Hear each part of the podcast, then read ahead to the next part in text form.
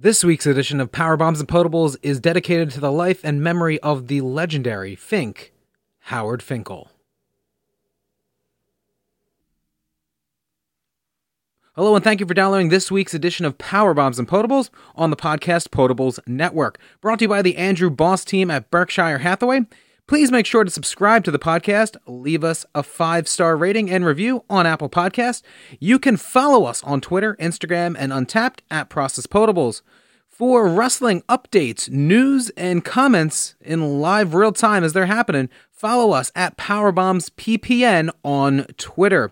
For news, info on breweries we've worked with, and more, check out processpotables.com. On this week's edition, we have a lot of content with nothing really valuable to talk about. Money in the Bank is happening still, as well as a lot of releases happening that we have yet to discuss, and so much more on this week's edition of Power Bombs and Potables.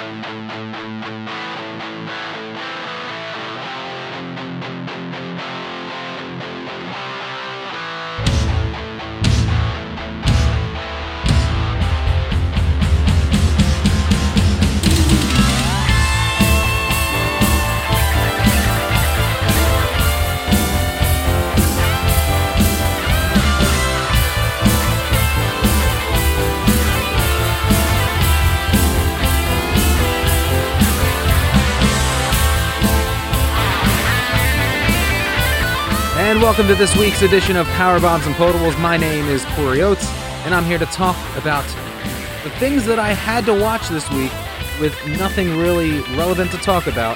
Uh, but we're going to go through the high points and the low points. You really actually can say that we had any of this week in professional wrestling. But first, what we're going to do, we're going to start off with this week's Quick Sips. And for this week's episode, I am drinking a wonderful Westville So Fucking Sour, pink lemonade sour. Just picked up a four pack yesterday at their brewery. Always great stuff from our friends at Westville Brewery. So we started off this week with uh, not too many things. Oh, wait, yeah. So on Monday, the state of Florida declared that the WWE is a deemed an essential service. The order from the state of Florida reads this As Director of Division of Emergency Management designated state coordinating officer per Executive Order 20 52 for the public health emergency COVID 19 in accordance with Executive Order 20 91. I approve the following as additions to the list of essential services for the purpose of that executive order. Number one, employees at services and programs addressing mental health, substance abuse, domestic violence, and other urgent counseling, to the extent those services may be offered within social distancing guidelines. Number two, employees at theme park and entertainment complexes, zoological parks and facilities, and aquarium facilities, all of which are closed to the general public who are necessary for A. ensuring the health, safety, and security of persons, animals, and property, B. maintaining the value of inventory, C. preserving plant, property, and equipment condition, D. maintaining regulatory compliance, E. processing payroll and employee benefits, F facilitating the availability of employees working remotely, and G, other activities otherwise necessary to preserve and maintain the facilities. And number three, employees at a professional sports and media production with a national audience, including any athletes, entertainers, production team, executive team, media team, and any others necessary to facilitate including services supporting such production only if the location is closed to the general public. Of course, no shock after that, it came out that on Tuesday, Linda McMahon had donated some $18 million to a campaign in Florida. Wow. Killer Kross made his debut this past Wednesday night on NXT. Killer Kross, of course, is going to have to have his name changed because, well, the name Killer is in his name, and not to mention WWE likes to own everything. Killer Kross will now be under the name of Karrion Kross. K for Karrion, K for Kross. Not sure the update on Scarlett Bordeaux's name, but well, we've, we've only seen Killer Kross technically on the screen so far. In an update to the Chapter 11 bankruptcy of the XFL, the XFL officially shut down and declared Chapter 11 bankruptcy last week. Uh, more details have come up on the situation, courtesy of the Wrestling Observer. WWE Chairman Vince McMahon reportedly talked with the WWE Board of Directors about closing the XFL before the official announcement. Now, people within the XFL, including Commissioner Oliver Luck, weren't made aware of this. The ratings were okay despite some drop offs. However, Vince McMahon was more concerned about the loss of money and profit due to the ongoing COVID 19 pandemic. This wasn't a huge issue at first, but for the long term, this would mean the company would not be able to continue on. McMahon had sold 379 million, 658 $303 worth of WWE stock to fund the XFL last year. The bankruptcy has further damaged his reputation, and belief is the losses were greater than anticipated. Vince McMahon loaned Alpha Entertainment, the company that he created to be the one that was apparently the sole owner of the XFL, $7 million to cover the next payroll, then another 2 million on April the 9th. He had agreed to loan another 3.5 million to cover bankruptcy costs. This means that Vince McMahon himself is now a creditor, assuming someone else buys the league and or intellectual property. Oliver Luck is not listed as a creditor, even though his contract is for $20 million a year. He was either paid in full or had an opt-out clause in the agreement in case something like this happened. Chances are that Luck would get a prorated amount uh, for the full length of his deal. The 20 million could also be an upper limit number or made up entirely. The bankruptcy filing revealed that the XFL had around 1,200 creditors and both assets and liabilities worth between 10 million and 50 million. And when you compare this number to the original XFL, they had 139 million dollars in losses split between the 5% owners of NBC and WWE. We haven't seen much of MJF on AEW TV recently. MJF took to Twitter the other day to state that his condition had worsened and he may have to have surgery. He noted that last week something awful had happened to him, and he claims that he will now be taking a break from Twitter. Well, if there's ever a time for this guy to take a break, would be right now. Get this guy healthy, get this guy back on TV as soon as he can get in front of a crowd because this guy is money. On Friday, me, Dan, and Steve got together to discuss the recent WWE uh, roster cuts, and I will quick run down them again for you.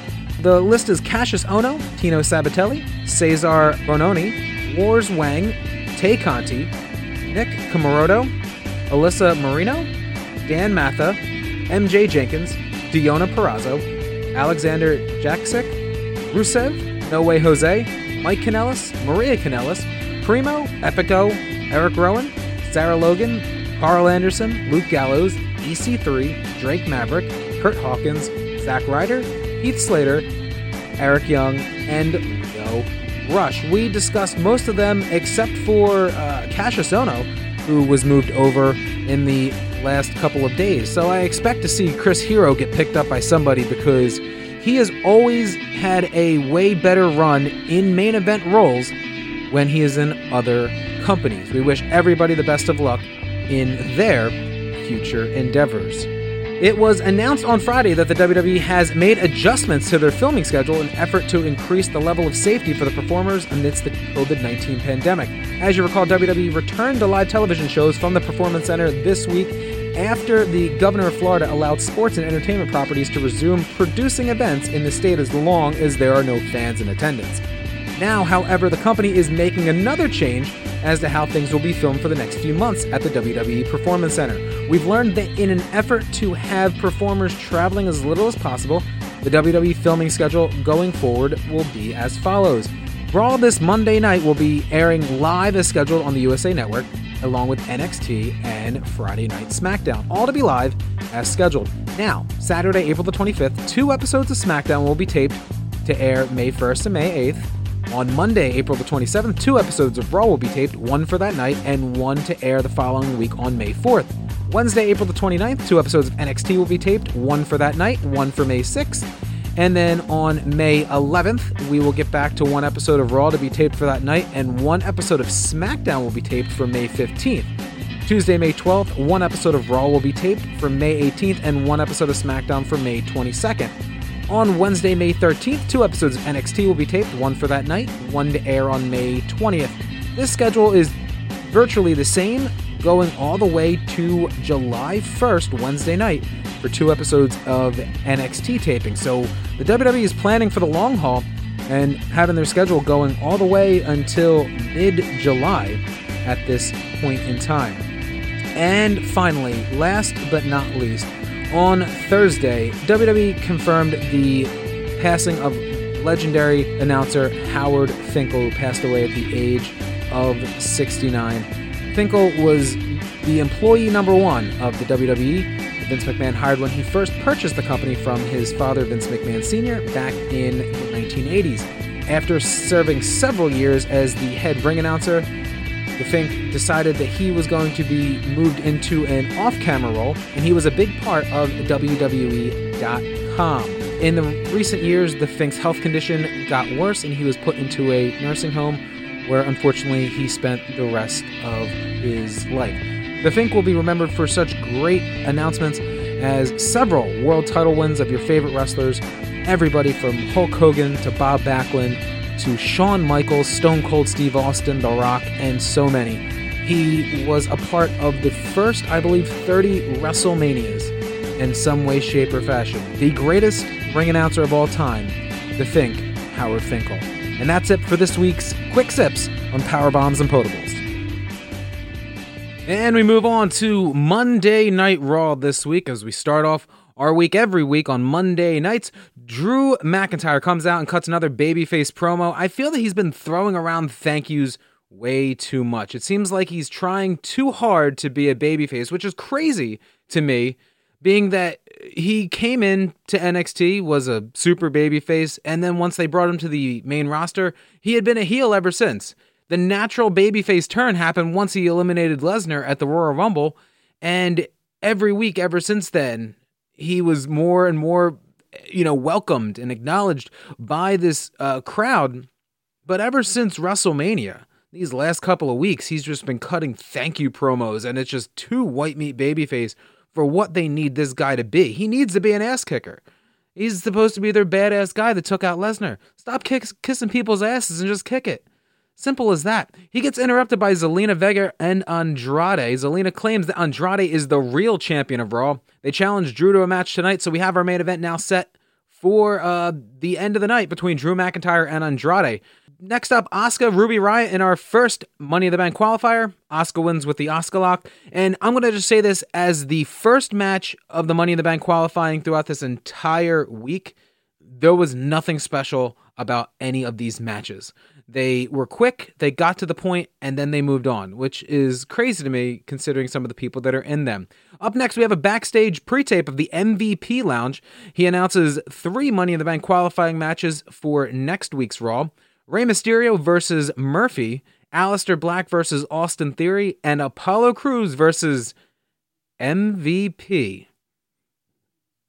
Crazy to me the MVP, of all people, is going to have a Money in the Bank qualifying match, considering all of the releases that happened this week, and this guy somehow still has a job. Wow. Aleister Black versus Oney Lorcan. This match went about five minutes. Very physical match between these two.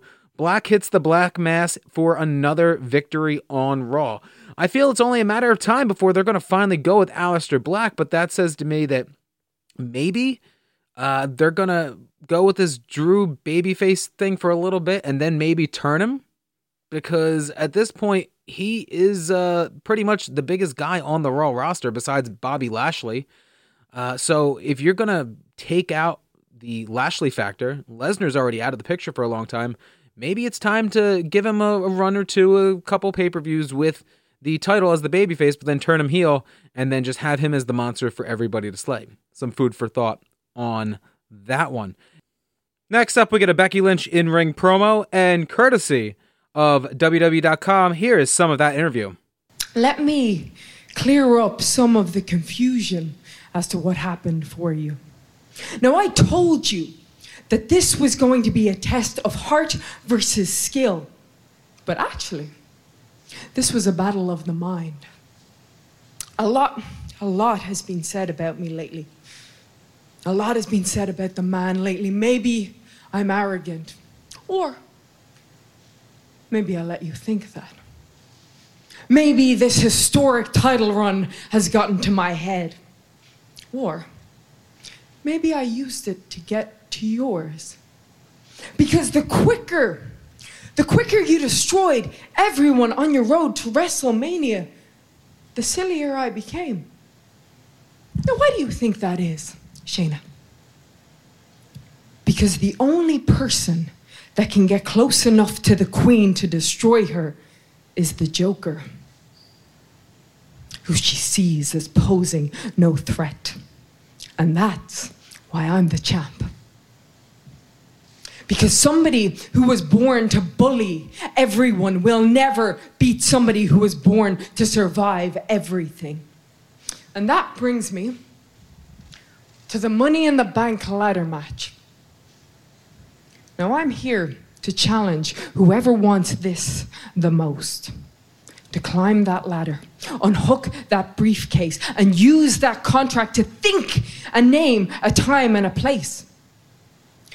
And there you will find the man, the champ, waiting for you. Now, I always have a plan, but I promise you whoever wins and thinks they can beat me, I will shock the world one more time.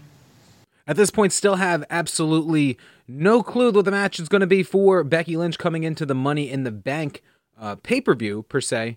But we do know more people who qualified for the actual Money in the Bank match itself. Which brings me to the next thing that I want to talk about Shayna Baszler versus Sarah Logan in a Money in the Bank qualifying match. Now, Sarah Logan, by the end of this, this whole match was not much to call home about. It ends where Shayna Baszler is dominating the match with ground and pound MMA attacks, and then Sarah Logan gets her arm pretty much stomped in on the mat. At which point the referees stop the match. All right, they feel that the injury is too bad for her to continue. That's fine. At which point Sarah Logan is announced as the winner, and there is such confusion amount amongst the uh, the announcers who clearly know that Shayna Baszler should be announced as the winner. So we go and Shayna ends up just walking out the the back end of the performance center, and th- about three times in this whole spiel, Tom Phillips and Byron Saxton both make mention that they think that Shayna Baszler should be the winner, and that they think it's a, a mistake. Up next, we get the first of two backstage promos from Seth Rollins. And courtesy of WWE.com, here is what he had to say in his first promo of the night. At WrestleMania, I lost to Kevin Owens. Once again, my career has been crucified. So when I first see this, I'm just like, all right, okay, there's got to be more to this somehow. But I didn't know that it was going to follow up with another promo on the same night. That almost to me seemed like, all right, we're going to slow build something and we're going to start really slow turning the wheel. We'll get a second one. We'll play that one in just a little bit. We go in chronological order as we watch the show. By the way, after this point, we come back from break and they correct the announcement telling us that Shayna Baszler was indeed the winner due to Sarah being unable to continue, and Shayna has now qualified for the Money in the Bank along with Asuka for the women's Money in the Bank. Austin Theory versus Akira Tozawa next. This is Austin Theory's best outing so far, including the NXT match that he had with Tyler Breeze a few weeks back before he was called up to the main roster for WrestleMania.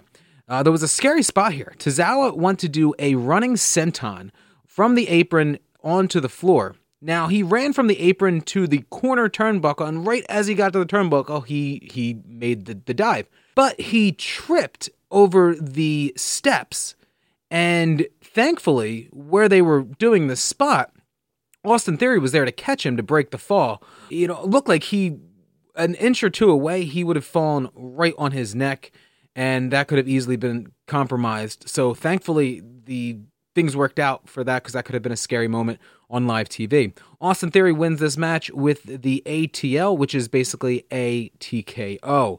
And as I talked about earlier, here's the second talking point where we get a backstage pre-tape promo with Seth Rollins, courtesy of WWE.com. Everyone needs something to have faith in.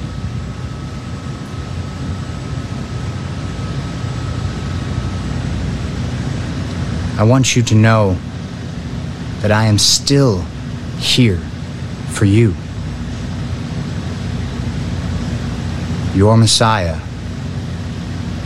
has truly risen. Next up, Angel Garza to Hootie Miles. Another quick finish here, and just like the prior match, Andrade and Austin Theory come down after the match to beat down the already defeated Hootie Miles. Uh, they're really driving home the fact that Zelina's crew could have a clean sweep of victories tonight. I forgot to mention that in that Austin Theory Akira Tozawa match, after Tozawa was defeated, Andrade and Angel Garza came out to beat down on Akira Tozawa afterwards. Uh, so they're really creating this stable here with young talent that is all led by Zelina Vega, who is a great talent, great on the microphone. And I'm this is technically only week one of this full spotlight. We'll see where it goes going forward. But it was also here that they reminded us that Andrade injured Drew McIntyre with the Hammerlock DDT to win the NXT title from Drew several years ago. This match uh, I actually forgot all about, but I love that they're bringing up NXT storylines, and I feel that that's something that they could have always done. There's been several people over the years that they that they brought up from the NXT roster, and they pretty much just forgot and don't even want to mention the things that they did in NXT. This was tremendous because uh, the fact that I even forgot about this, and when this happened, I recall it was apparently an audible that was called in the ring because this match was not supposed to end the way it did. And Andrade went on to have some great pay per view matches after that uh, with with Gargano, and eventually losing that title to I believe Tommaso Ciampa. I, I don't even recall because at this point it was it was a while ago, but I do remember watching that match. I believe it was the very first War Games pay per view that that took place in that they did with NXT. Kairi Sane versus Nia Jax in another Money in the Bank qualifying match.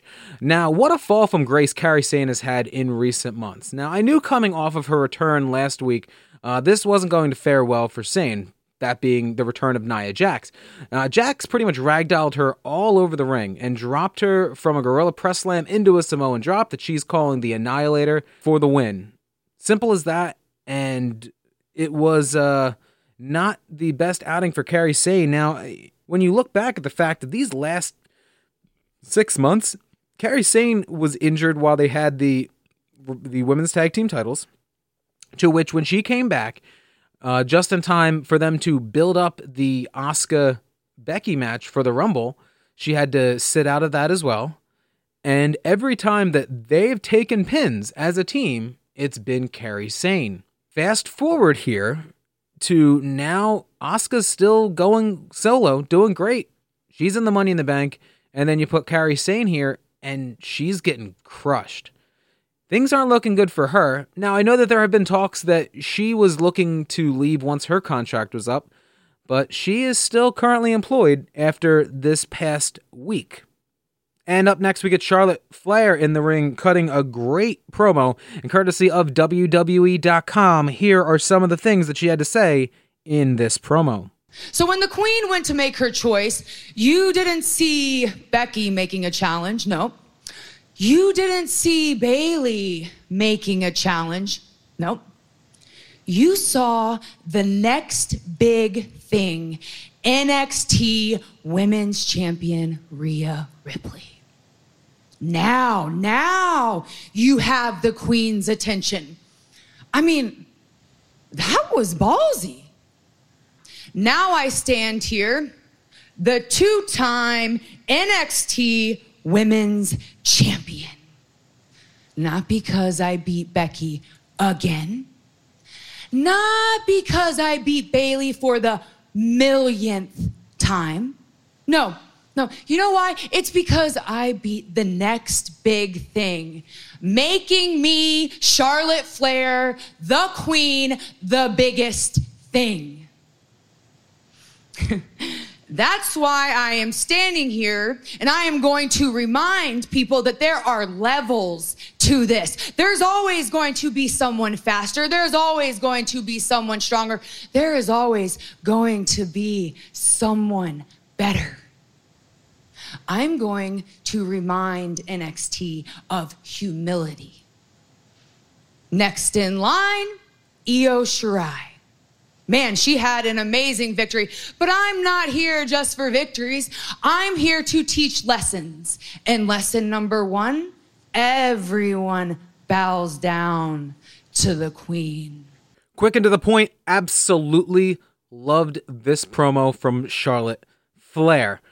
Now, we only have two things left that I want to talk about on the show, and these are the biggest things that I want to discuss about the show. Next up, the Viking Raiders versus Cedric Alexander and Ricochet.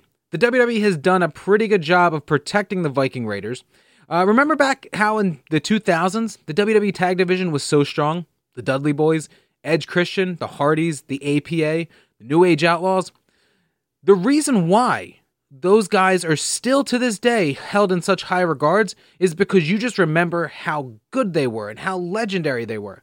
Well, the reason why they were so memorable and legendary is because they protected these guys. They didn't get hot and cold on these guys. Uh, you know, it was it was literally there was always great matches happening. Somebody of course had to win and lose these matches, but it wasn't just a straight let's really feature this team and we'll put this team on ice for a while.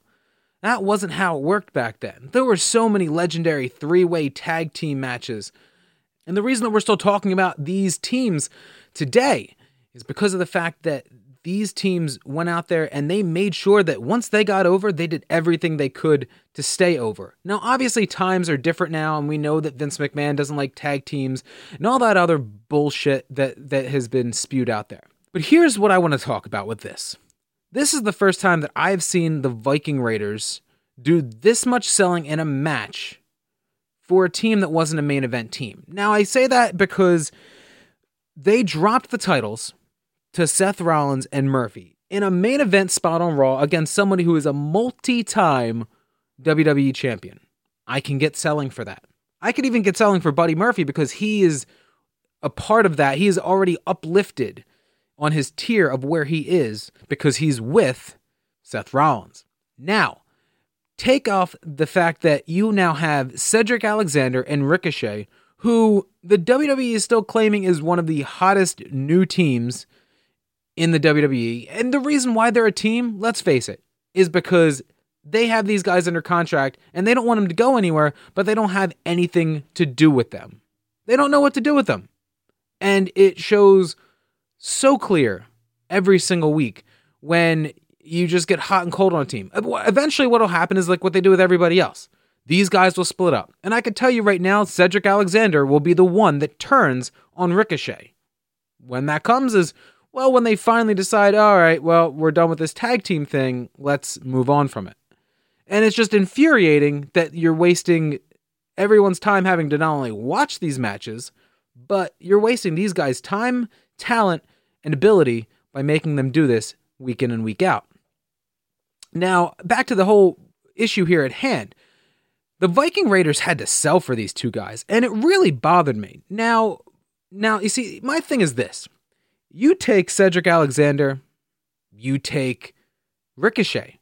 You put them together, their combined weight is is less than Ivar probably.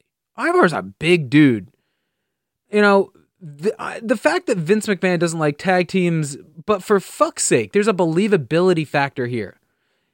And with these two guys, the Viking Raiders, Erik and Ivar, they are two badass sons of bitches. And the fact that they're having to sell for cruiserweights isn't real to me at all. They are badass motherfuckers who have done everything from the IWGP Tag Team Champions to the Ring of Honor Tag Team Champions to some crazy NXT Tag Team title matches to even the Raw Tag Team t- Champions. And they're selling more for two cruiserweights in their third week as a tag team on TV than I've seen them do for most other people. I hated this.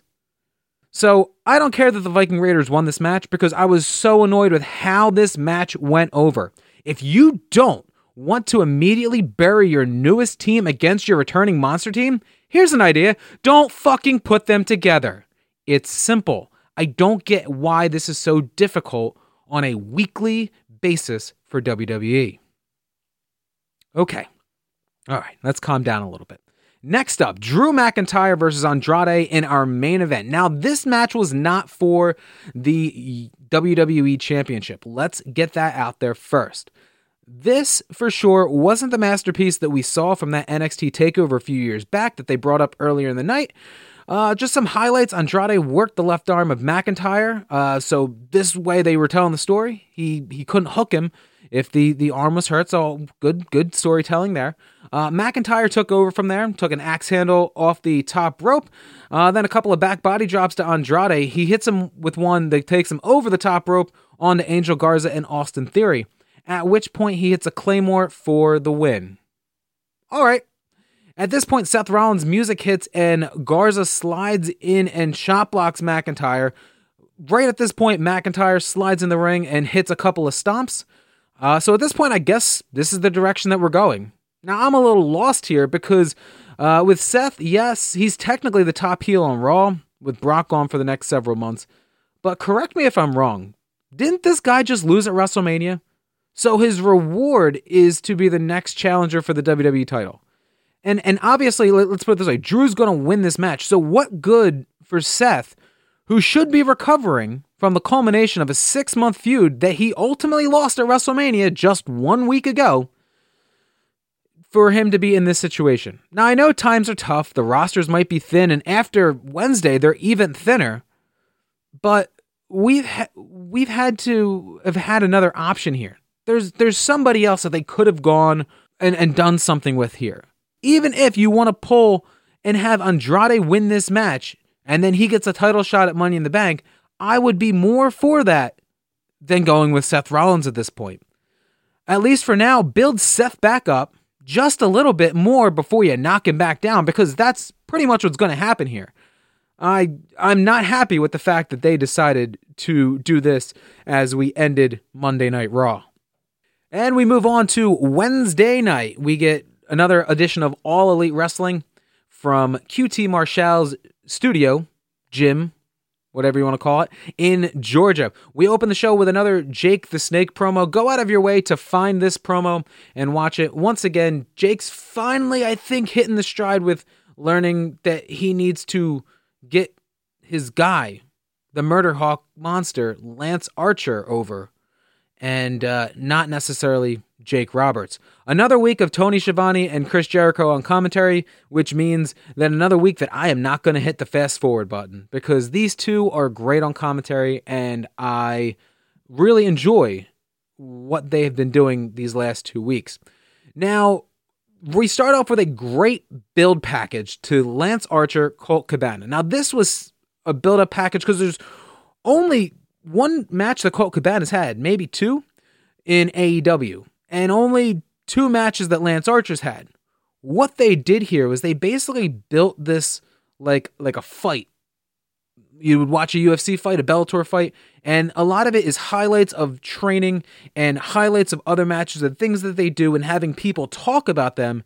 And that's what made it more serious, gave it a real fight feel. And that was a big theme of this episode of Dynamite this week. So Lance Archer, six foot eight, and he's got a. The first thing I notice, he's got about a foot almost. It looks like on Colt Cabana, which is more and more tremendous. Lance Archer is the the big guy of AEW, but the difference is, is he's not a a great Khali or somebody that that's slow moving. This guy can move around the the ring, and thus you're going to get quality matches out of this guy eventually when you need him there. He's not a new new face to wrestling either. He's got, I believe, well over 15, maybe close to 20 years under his belt. So when you finally get to that first big feud, which everybody knows is Cody, you know, I think we're going to see a great match between those two. This match wasn't, ugh, it was not anything to call home about. But as you'd assume, TNT Championship Tournament, Lance Archer, Colt Cabana, and Lance Archer gets the win to advance to the semifinals of the TNT title tournament. He will face the winner of this week's match between the natural Dustin Rhodes and Superbad Kip Sabian.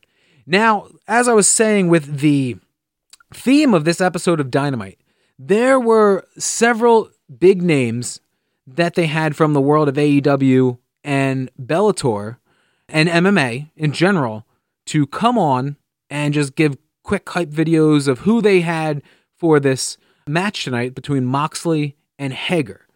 Names like Ariel Helwani, big name in the MMA scene. He has since really joined ESPN to become the voice for them covering the UFC. Uh, and he's in there. We have Taz, comedian Ron Funches, Mike Goldberg, former voice of UFC, who is now the voice of Bellator, uh, Big John McCarthy, a Bellator fighter, Excalibur, Dan Soder, who is another MMA great, uh, Ortiz Santana from the Inner Circle, as well as Sammy Guevara and Josh Thompson. All throughout the night, those were sporadically put in there.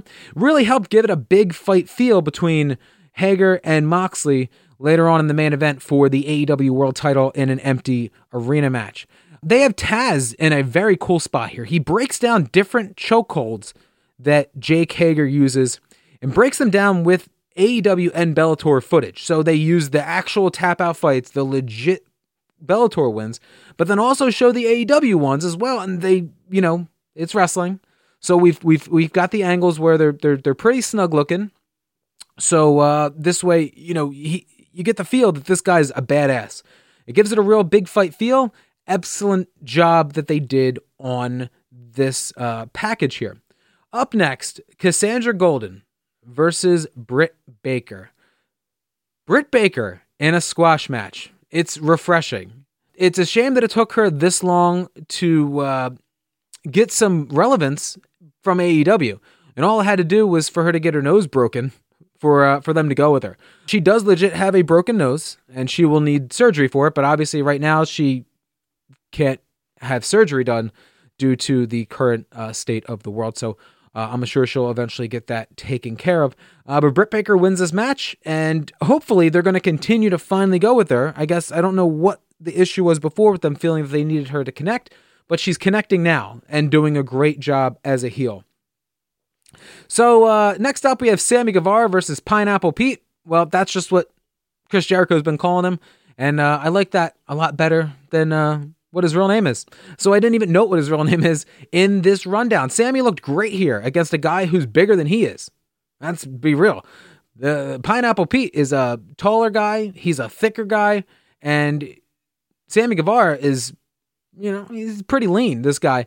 But he did this match as a squash match. It was very interesting to see, but I loved it. After the match, Sammy gets on the microphone and he cuts a promo and then he drops it and then continues to beat this guy up. Absolutely loved it. I talked about it last week how Jericho reminding me of Bobby Heenan on uh, the commentary, and it never felt more true than during this match as he was cheering Sammy on. You remember Bobby Heenan used to always sit there when his guys were in the ring, whether it be Mr. Perfect, Ric Flair, Rick Rude. If there was a time where he wasn't at ringside and he was on the commentary, he was literally the number one cheerleader. And it was tremendous with this week's broadcast of AEW as well. Next up, Superbad Kip Sabian versus Chuck Taylor. If you're looking for this week's match with two guys who've never done anything to impress me, you've found it. This match was no exception to that statement. The only reason that I watched this match was for Jericho's commentary and to watch the absolutely wonderful Penelope Ford. Up next, Shawn Spears versus Jake Law. So, if you recall, last week, Shawn Spears threw out essentially a pay per view match versus Cody. He threw Cody through a guardrail. He threw him through a table from the inside of the ring to the floor and still couldn't beat him. So, naturally, the follow up to that was them having Shawn Spears defeat Billy Gunn on AEW Dark Tuesday night. And on Wednesday, In a squash match, Shawn Spears defeats Jake Law. Seems like the pattern was for this week is if you lost on TV last week, you're going to get a squash match this week to make up for last week's loss. Really kind of got my head scratching on that matter. But I've said for a long time, a lot of people loved Tye Dillinger. He really connected as Tye Dillinger in NXT. And before he was able to really do anything further than be a great opening match on NXT, they brought him to the main roster and he pretty much just died a horrible death there. Bringing him into AEW was a chance for him to kind of renew himself. Uh, the whole chairman gimmick, I I don't like. Now, I can't even blame any of this on the the pandemic that we have going on right now, because he has been with Tully Blanchard since last June, and Tully Blanchard is a great mic guy, and at this point in his career, makes a great manager for a young guy like Shawn Spears. And the fact that they've pretty much limited him to AEW dark matches and vignettes of him trying to find people on Twitter for Shawn Spears' tag team partner. I, I don't know. It's it's it's garbage. It's it's it's garbage each week. And now you you you give him a glimpse of hope almost. You know, you put him in this AEW title tournament. I felt that they could have at least gotten him to um, another round after he got that win in the main event the other week in the tag match with Sammy as against Darby and Cody Rhodes. And and here we are two weeks later. So we'll see what happens with Shawn Spears in the coming weeks. Next up is our main event. The build up that we have had for the last two weeks. Jon Moxley undefeated in All Elite Wrestling, versus Jake Hager, undefeated in All Elite Wrestling, undefeated, legit MMA in Bellator for the AEW World title. Now, this was filmed a couple weeks ago at Daly's Place in Jacksonville, empty arena, and Jim Ross on the call by himself. Now, this is Moxley's first title defense since winning the title from Jericho back on February the 29th at Revolution. I thought he actually had a defense or two on TV, they reminded me that this was indeed his first title defense, which is kind of crazy that we are now uh, two months almost removed from that. This match started out with a lot of mat wrestling, which was kind of cool, uh, due to the fact that Jake Hager is a you know legit collegiate wrestler and an MMA fighter, and Moxley was doing the takedowns on Hager, so it was kind of cool. I, I, I dug where they were going with the beginning because Hager would have been caught off guard by that. They end up brawling into the crowd uh, area of Daly's place. Mox put a figure four on Hager using the aisle banister. So imagine the figure four on the ring post, but using an aisle banister that comes down in any stadium arena. It was an interesting spot, but you can only do so much with it. Jake finally gets uh, a chokehold when they're back in the ring. Moxley gets the ropes within about 20 seconds. Okay, so we built this chokehold up earlier with Taz and he builds it and he, he gets right to the rope. All right, I guess he didn't have it on all the way. At this point, Jake gets an ankle lock on. Mox reverses and throws him out of the ring. Hager charges into the ring. Moxley hits the paradigm shift into a choke, which was kind of an interesting, kind of a front lock chokehold. And Hager gets out of that. All right, so now we both tried chokeholds. At this point, Moxley gets a chair, throws it at Hager's face, then hits a paradigm shift on the chair for the win. So there you have it. Jake Hager gets his first loss in AEW, and it's clean. So you threw away a lot, in my opinion, on his first loss. Now, I agree. If you're going to give him his first loss at this point, make it clean. Because if this were the WWE, we would have found six ways from Sunday to try and find a way to throw this match out and have a lot of smoke and mirrors so that it's not as tarnished as it is. This is as clear as it can be. Jake Hager lost. And I feel that this could have been a match that you could have saved for a pay per view. Wait, wait until even the, the, the, double or nothing. Double or nothing still happening. It may have been canceled in Las Vegas on Memorial Day weekend, but it's still happening. Do it for the pay per view at least. Give them more time. Uh, this match needed the crowd, even if it was the six guys around the ringside that they've been doing in there. That makes all the difference. This match really hurt. On top of the fact that it wasn't good, it hurt not having a crowd there. Jim Ross, I love JR. Absolutely love him. But this match, he needed he needed somebody with on the color because his color commentary is nothing but things that make sense to Jim Ross. Oh, well why are there chairs when there's nobody here? Well, because it's a fucking arena. It's an arena. So why wouldn't there be chairs there? Why are we talking about this? Absolute garbage. So we move on to NXT Wednesday night right after AEW. I always then flip to the DVR to watch NXT. AEW has had priority to me ever since it went on the air. We start off NXT with Finn Balor, which is nice to see this guy. Uh, I feel that his whereabouts were kind of unknown, uh, being right now as the quarantine began. He went over to the UK. They announced the, the the shutdown, I believe, on a Wednesday night. Well, that's pretty much it was a Wednesday night around 10:30 when they canceled the NBA season or put it on or they postponed it. Uh, the next day, that Thursday, was the day that they put the Major League Baseball on hiatus for the time being, and then the, soon soon thereafter was when they did the the travel ban. But I believe the UK was still okay, so he went over there and did some spots for NXT UK. Uh, but we haven't seen him on NXT since. Now he's going to be wrestling Fabian Aichner from NXT's UK's Imperium which has been the feud that he's had over there. Simple match. Most of this match was Balor dealing with the two on one effect from the, the members of uh, Imperium that were there. Finn hits the, the coup de grace, and then a 1916 DDT for the win. Simple as that. Um, not much really great to talk about on this show. Raquel Gonzalez versus Tegan Knox. Now, I have been super critical of Raquel Gonzalez on this program every single week. This match was horrible and pointless, if you ask me. Raquel Gonzalez dominated most of this match on Tegan Knox. Even Dakota Kai got a kick in on Knox at 1.2, which wasn't even necessary. Uh, the finish came when Shotzi Blackheart came out and took out Dakota Kai, which then distracted Raquel Gonzalez, and then Tegan Knox just rolled up Gonzalez for the win. I don't see how this match helps anyone. I don't even see why it was necessary on this match. I don't even see why this match was necessary in the first place. But I'm going to continue and move on. Next up, we have Dexter Lumis versus Tehuti Miles, which you remember two nights ago on Monday Night Raw, I was just discussing it, was destroyed by Angel Garza. Now, two nights later, he is back here, gets a full entrance, mind you. I still don't know who he is.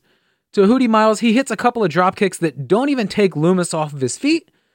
Lumis then hits a great, great spine buster, double A style, really spine to the pine on that one, and then wins with the Anaconda Vice. Interesting move, being that they want nothing to do with CM Punk, and everybody's going to probably register that that move with with with Punk. But I feel for the the character that is Dexter Lumis, the Anaconda Vice, the chokeout, is is a really cool touch. I like that that that move being with him. Next up, Adam Cole's cutting a promo and another pre-taped promo stating that nobody deserves an NXT title shot, which then prompts a Velveteen Dream promo. He comes out to the stage and cuts a promo at a podium. All right, he talks about how Adam Cole is the greatest NXT champion of all time, which now causes Finn Balor to come out and tell him that he is the greatest NXT champion of all time. And if he keeps saying otherwise, then he's going to have a date with the prince and walks off. At which point, Dream names next week and tells Finn to be a gentleman and pick him up for the date. I'm guessing what's happening here, the only thing that's obvious to me is that Adam Cole is either refusing to come to work due to COVID 19 or he's legit injured and they're just letting him heal up during this time when they don't really need to necessarily use him so they're just going to pivot from now and set up a match with Dream and Balor. But I, that makes no sense to me when we know that there's an Imperium Finn Balor feud going, and you've already had Imperium people on this show. It's a whole mess to me. I don't really like the fact that they're going to try and go with the, the two storyline thing. It seems a little too much for them to handle. Next up, Roderick Strong, Bobby Fish. Undisputed Era versus Matt Riddle and a mystery partner chosen by Pete Dunne. They're doing a great job explaining that, hey, Pete Dunne, he cannot get over here from Europe. So he has sent Timothy Thatcher making his NXT debut finally.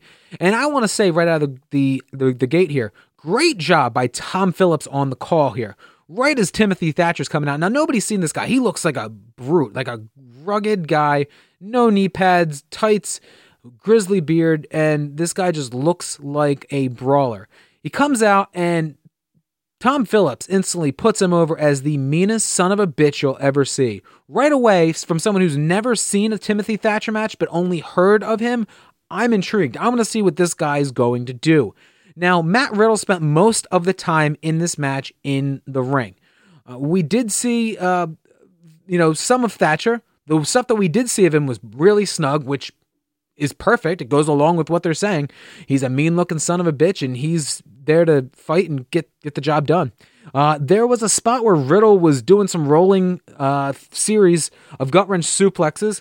And then Thatcher comes in and grabs, I believe it was Bobby Fish at this point, and then they hit uh, stereo gut wrench suplexes at the same time on both members of Undisputed Era. That was pretty cool.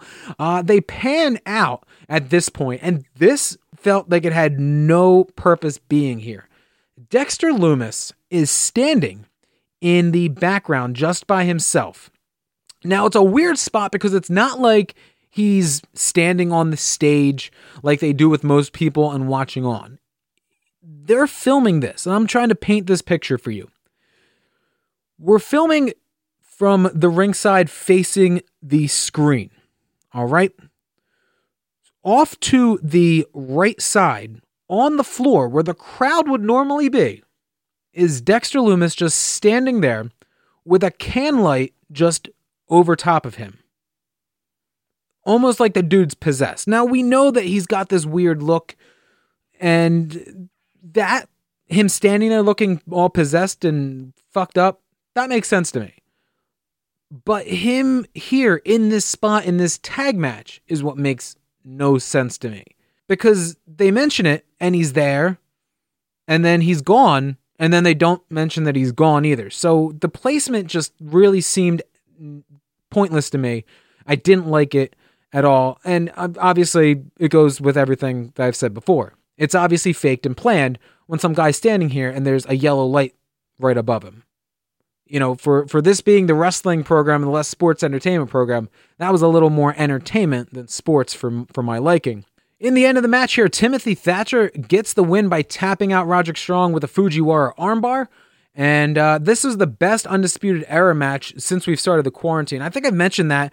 Uh, I believe Roderick Strong had a match against Velveteen Dream, and there was a Bobby Fish match, uh, and maybe even a Kyle O'Reilly match. I, there's been every week so far on this program, I've had nothing but really crappy things to say about these undisputed era matches. This one was a good one, and uh, I'm happy that it it was worth my time watching. We end the show with a pre-taped Tommaso Ciampa backstage promo. Remember before his match with Johnny Gargano last week, that was supposed to be the last time ever match between the two.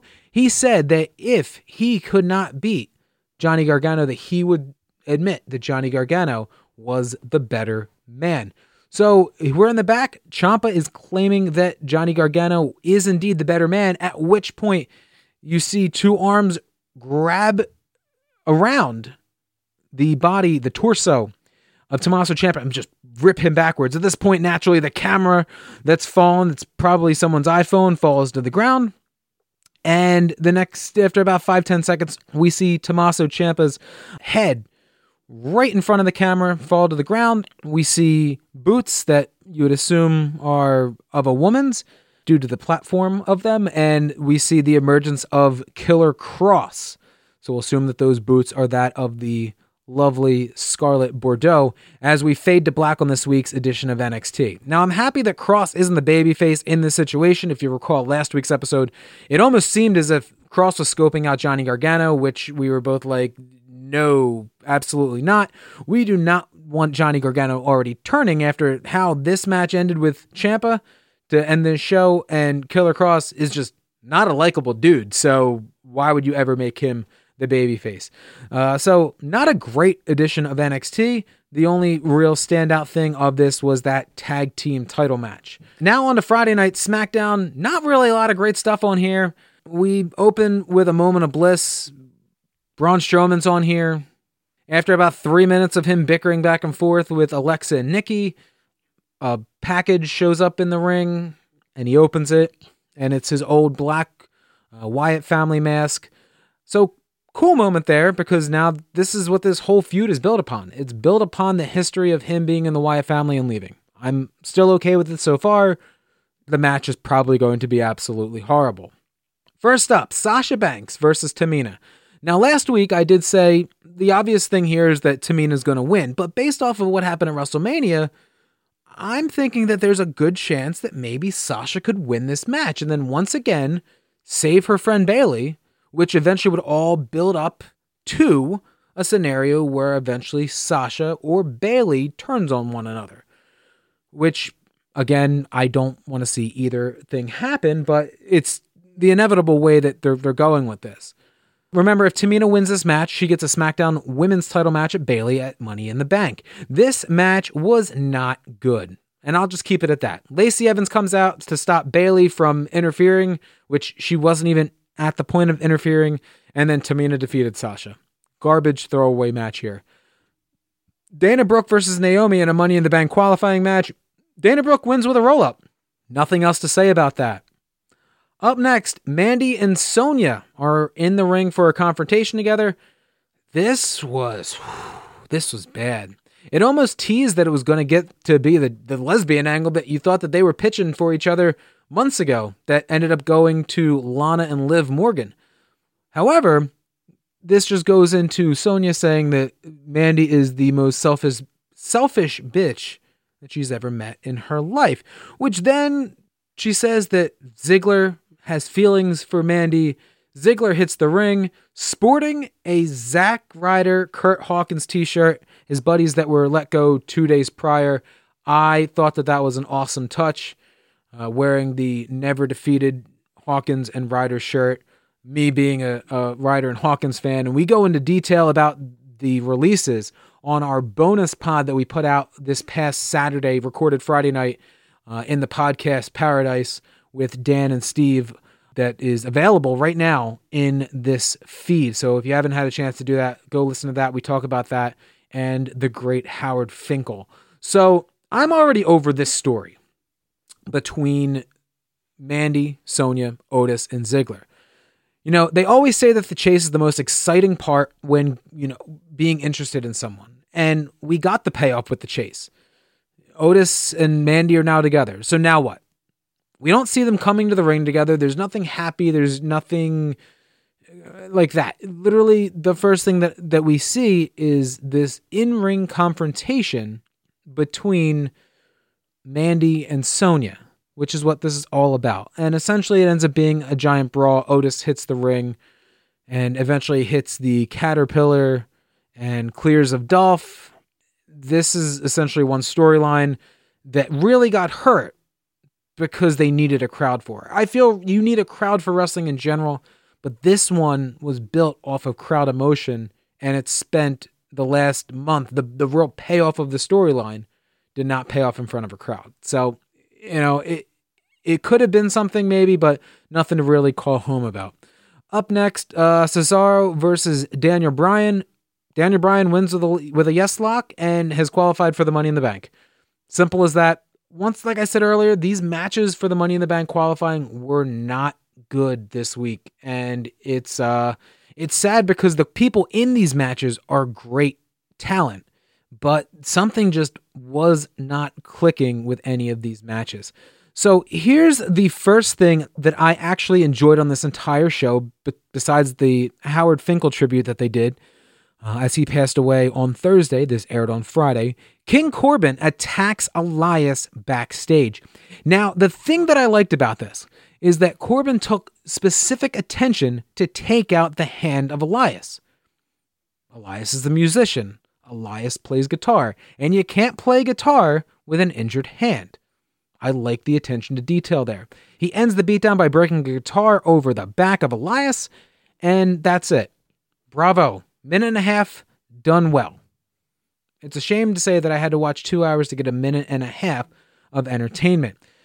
In our main event, Miz defending the tag team titles, the SmackDown tag team titles, against Jey Uso and Big E in a triple threat match. This match went about nine minutes, and there was nothing special about this match at all. Big E hit the big ending on The Miz, and the New Day gets the tag titles for the eighth time. So, let's recap. At WrestleMania, the tag team titles were defended successfully in a triple threat ladder match. Tag team titles. Now that everybody's back, we're going to have another triple threat match for the tag team titles. And you're going to change the titles. The only thing that I want to see come out of this is John Morrison finally getting the character change that he needs, that he should have had, because the John Morrison character is outdated. Not saying that Johnny Nitro, Johnny Impact, Johnny Mundo, Johnny Intro, whatever last name uh, he's going to have is different from John Morrison, but the whole getup of the slow moving screen and him being a Jim Morrison ripoff, that just needs to go. So you can update all of that stuff. All right, so that is all we have to really talk about on this week's edition of uh, Power Bombs and Potables. Make sure to follow us on Twitter at PowerBombsPPN. I was doing live uh, updates on these releases all week, and I try and give live comments during the shows as they're happening each week. If not, I will comment as I get a chance to watch them. Remember to rate, like, and review, and all that other fun stuff that you get with these podcasts on Apple Podcasts, Google, Spotify, wherever you may listen, favorite podcasts. Uh, don't forget, next week, Triple H's 25th anniversary celebration on SmackDown. Uh, I can't wait. Talk to you next week on another edition of Power Bombs and Potables.